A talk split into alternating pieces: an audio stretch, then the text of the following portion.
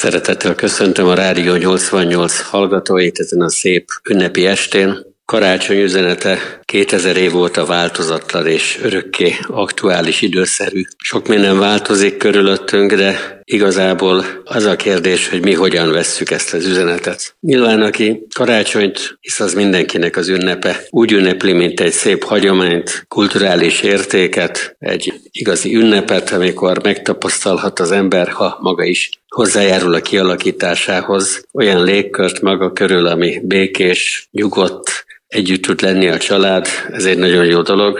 Azt kívánom, hogy ilyen élményben mindenkinek legyen része, és ebből következően az is egy tanulság, mondhatnám üzenet, hogyha egy kicsit megerőltetjük magunkat, akkor talán tudunk kis békét magunk körül teremteni, szolidárisak lenni a rászoruló vagy gondokkal küzdő embertársainkkal, de az a tanulság, hogy ezt egész esztelnőben megtehetjük. Kívánom, hogy ezekben a dolgokban főleg mindenki tudjon gazdagodni ilyen egyetemes emberi értékekben, mint a család, a szolidaritás, az összefogás jó ügyek mentén. Karácsonynak igazi üzenete azok számára van, akik nem csak ünnepelnek, hanem ismerik is azt, akinek a születését ünnepeljük. Kicsit ellentmondásos módon azt mondhatnám, hogy karácsonynak éppen az az üzenete, hogy Isten nem üzenget az embernek, hanem éppen hogy eljön saját maga, a mi emberségünket magára veszi, minden nyomorúsággal, korláttal, nehézséggel, küzdelemmel együtt, és testvérévé fogad mindannyiunkat. Amit ő hozott, az a szeretet és béke egészen más, mint amit mi tudunk produkálni, még nehezen is. Azt kívánom, hogy ezt az igazi békét, ezt a szeretetet kicsit józanul gondolkodva mindenki be tudja fogadni saját életébe, szívébe, és aki ebben ez tudatos,